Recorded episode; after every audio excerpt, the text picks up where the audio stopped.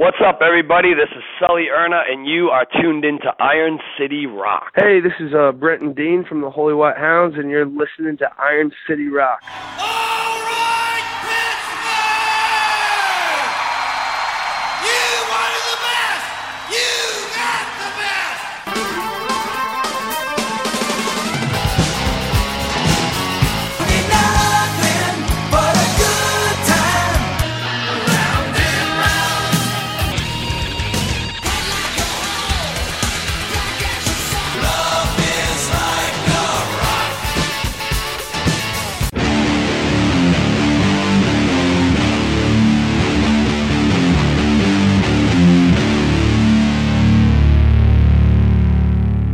Hello and welcome to episode 324 of the Iron City Rocks podcast, coming to you from the Iron City of Pittsburgh, Pennsylvania.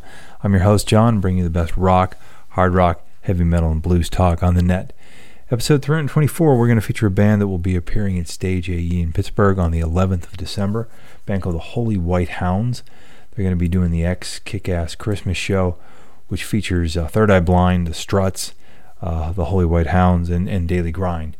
Uh, the Holy White Hounds are kind of a new band uh, to the airwaves. We've got a great song called Switchblade uh, that you may have heard on the radio. We're going to play a snippet of that in just a minute.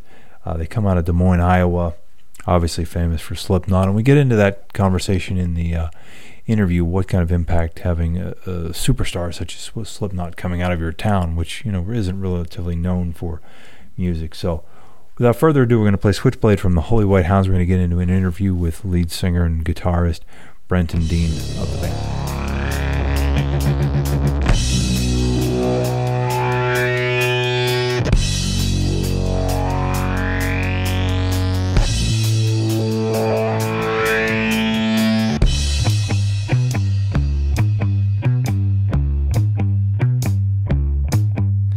Sitting in the backseat, sucking on a switchblade.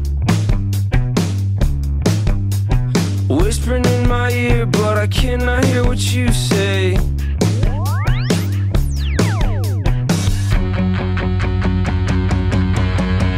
Your mama should have loved you, but I know she's an animal. Even if she loves you, she's riding with her hands full.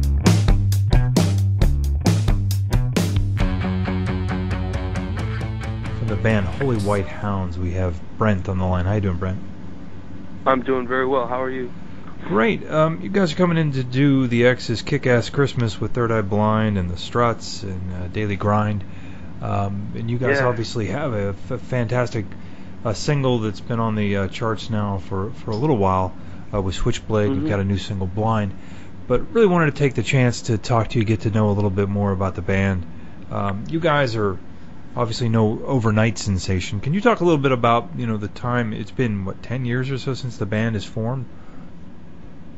Well, Ambrose and I, uh, Ambrose is the bass player of the band.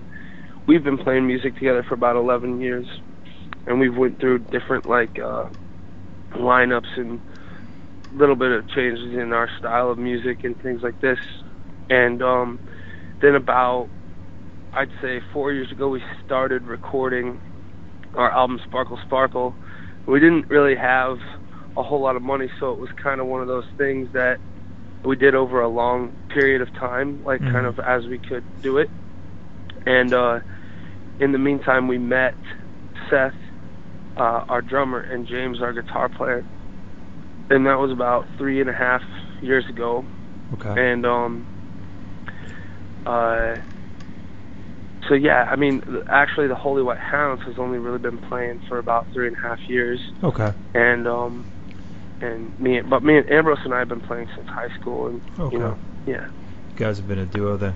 Now, um, I don't know how you. well never a duo just playing with other musicians. people Sure. yeah Um, you guys are from Iowa, if I'm not mistaken. Uh, obviously, I think That's when, right. when people hear the you know the state of Iowa, you think of Slipknot. Um. When I listen to your music, I do not think at all of Slipknot.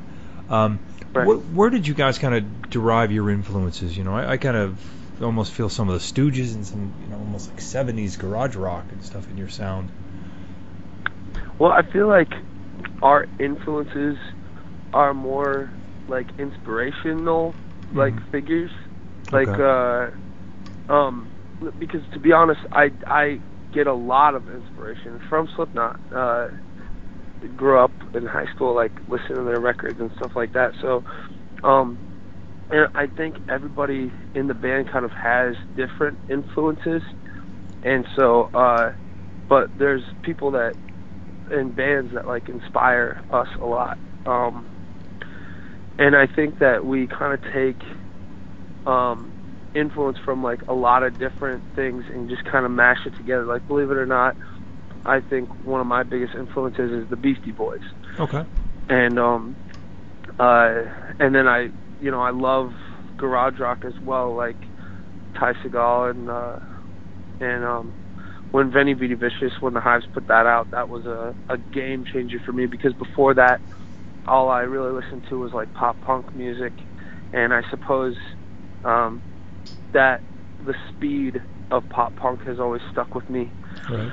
And um so yeah i mean it, i'm really all over the place and i know like uh our drummer seth is he's really into like uh he he's he's into like weird drummers that i've never heard of and stuff and he's always like watching videos of them playing and stuff like this so i mean really it is all over the place you know Yeah, drummers are like that. Um, no, let me ask you this: regardless of style, um, having you know the international superstardom of Slipknot come from you know essentially you, you guys are from Des Moines as well, correct?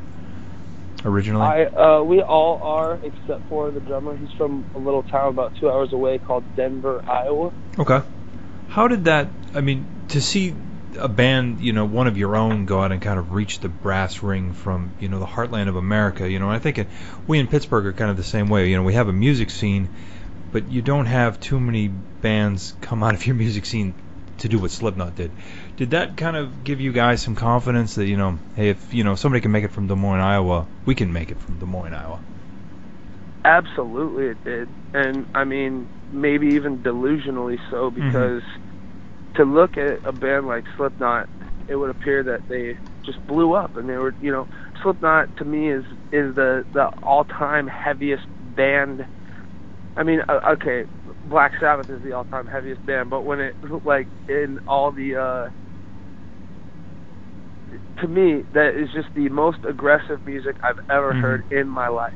And Sure. uh the thing is is that Slipknot it's been really cool. Uh our producer um Brandon Darner was actually in Slipknot for a little bit Mm-hmm. and he really was kind of able to share with us like some of some perspective on what, how they were able to do that and you know not that you're making any mistake about it but they are they are probably the hardest working Mhm. people that I can even really imagine they Sure.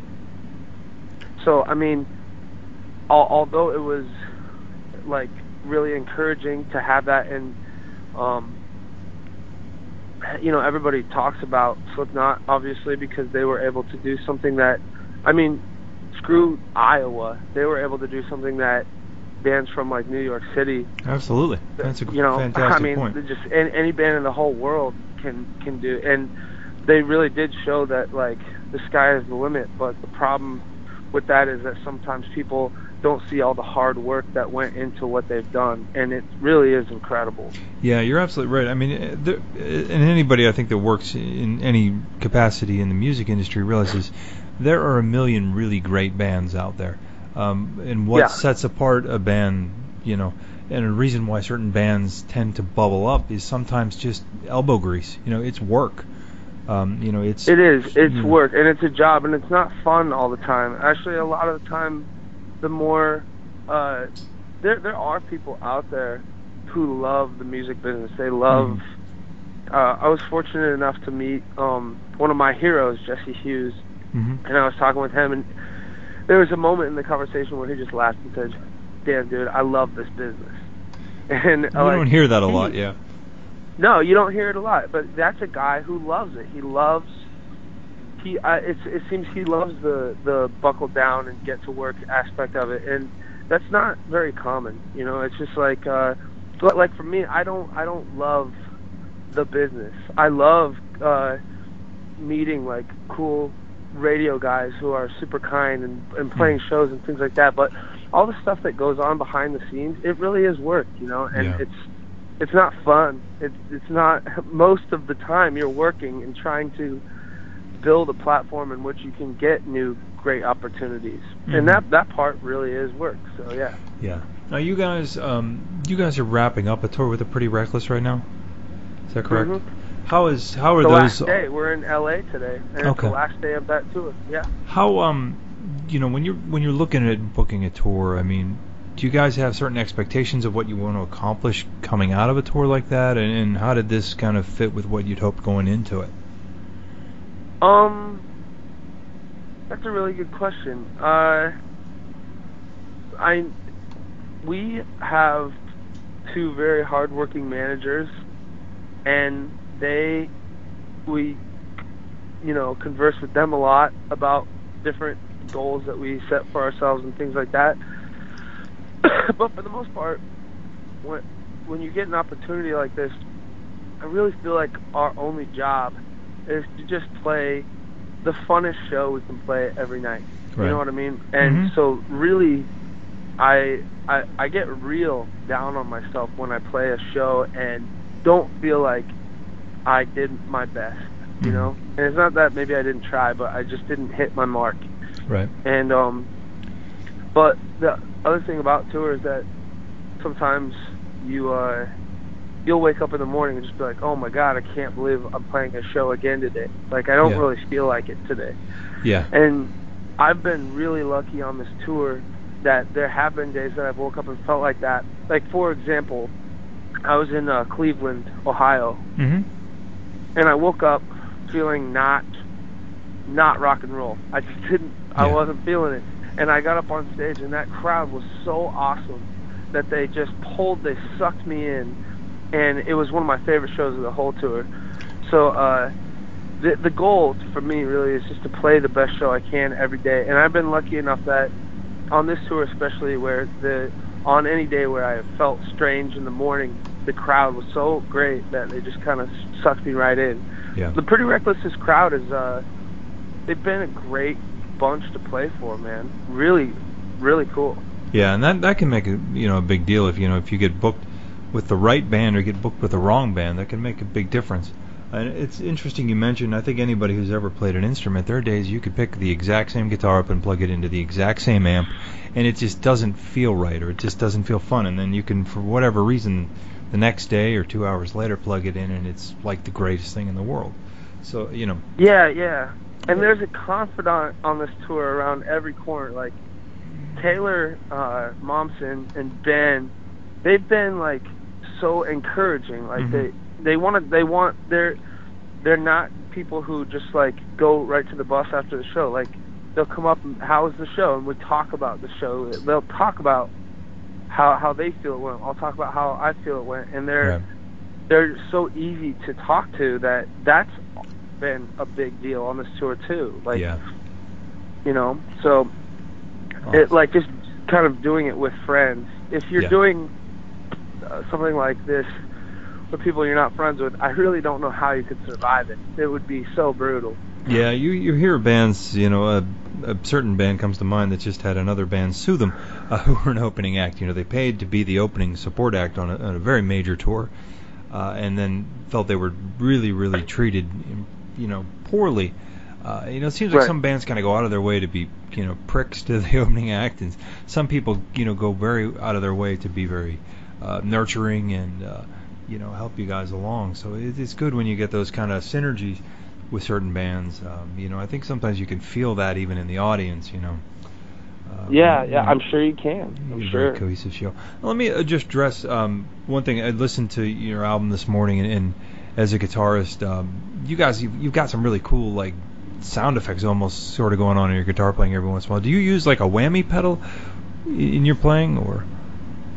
Um, well, a lot of that uh, was just fun we were having in the studio with like oscillation of Okay. delays and uh and sometimes like you can get a buzz that can go into full oscillation mode and hmm and we definitely messed around with some of that stuff and and we mess around with it live too. It, that's that's the thing where like it's hard to get exactly those sounds every time you play because sometimes you're playing a riff and you got to like do that sound with your foot and you're Right. like trying to manipulate a knob on a pedal with your Exactly. with your foot and um and it's, sometimes at a show somebody will do something so cool where I'm like oh man I wish we would have got that one on the record that was rad Yeah. so, uh, but no, I don't. I actually do not have a whammy, but I do use a uh, one of my favorite pedals, and I'm not a big delay person, Mhm.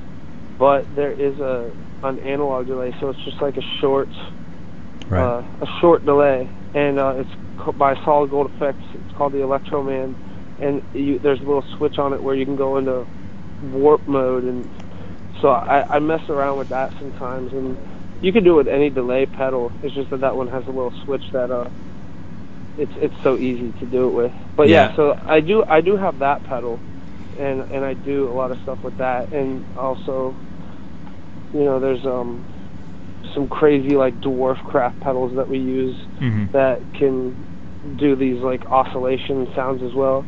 But honestly, that I mean, uh, I don't know if I don't.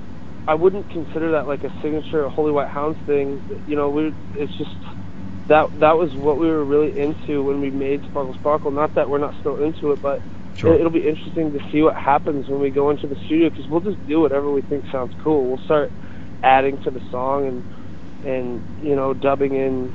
The, the other thing about Sparkle Sparkle is that it's mostly live. Right.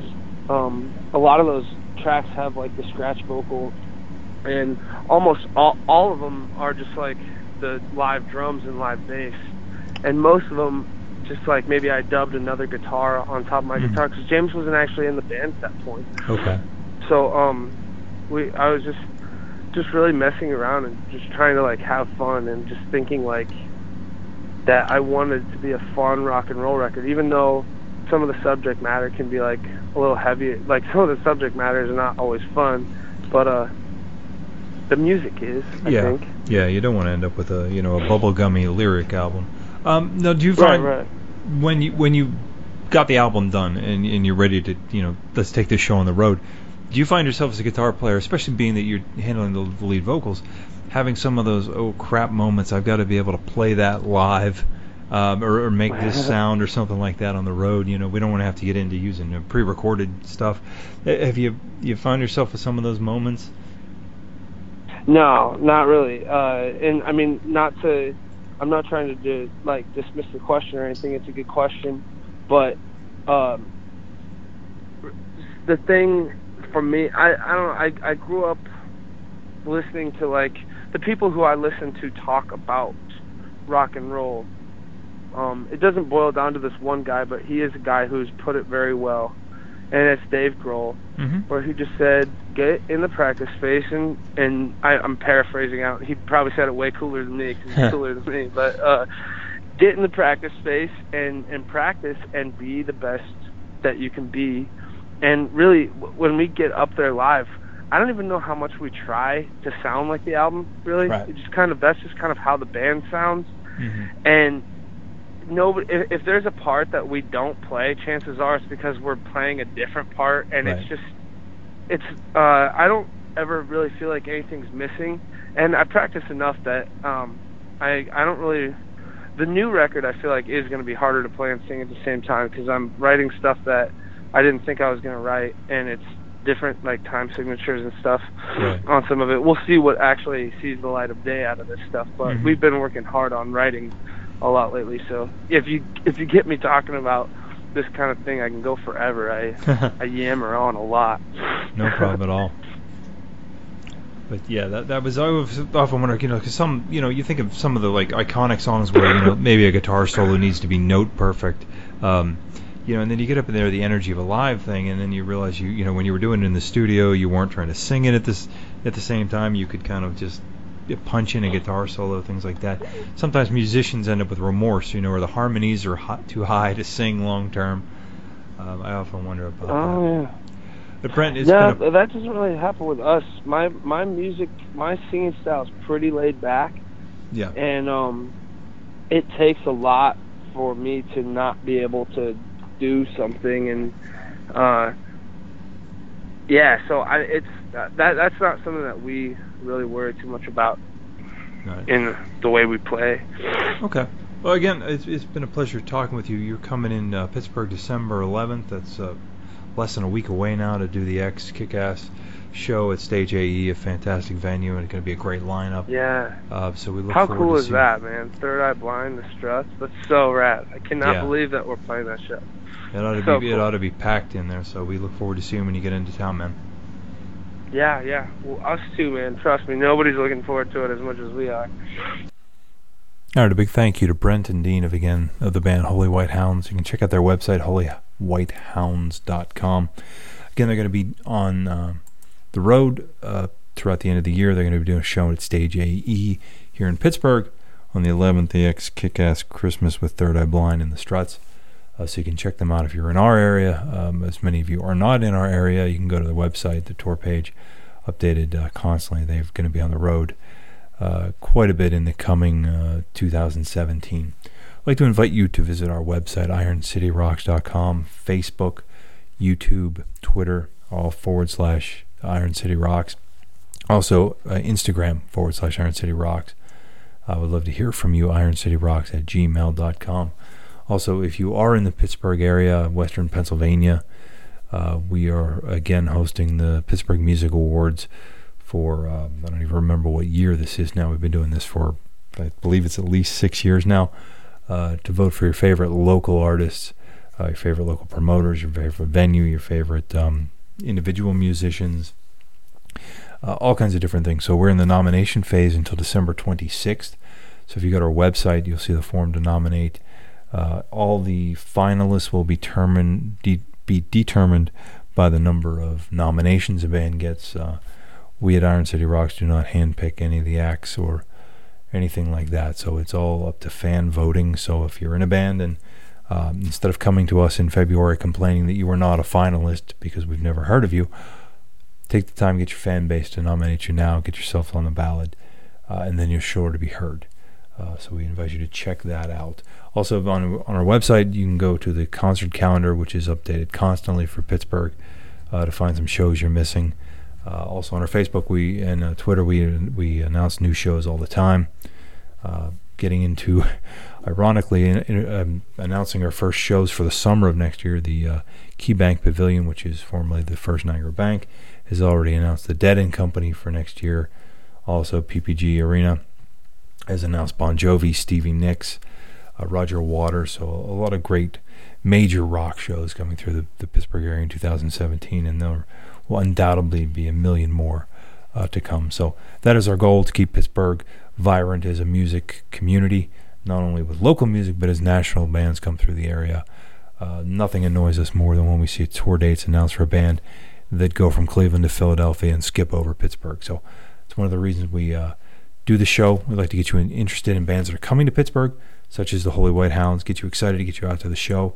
Uh, I know we are music fans as well, and it's always more fun when you go to a, a show and you're familiar with the band. I mean, every once in a while you'll go and you'll catch lightning in a bottle and see a band live that you never have heard of before, and they really grab your attention. But I think most people uh, tend to like to have some familiarity with the band. So if us turning you on to a band like the Holy White Hounds makes you get to the show with Third Eye Blind a little earlier to check them out, great. You know, builds fan base, and these bands can come back through, and they don't make uh, Pittsburgh a, a city they can skip over when they're doing their routing. So until next time, it has been an absolute pleasure, and we'll talk to you.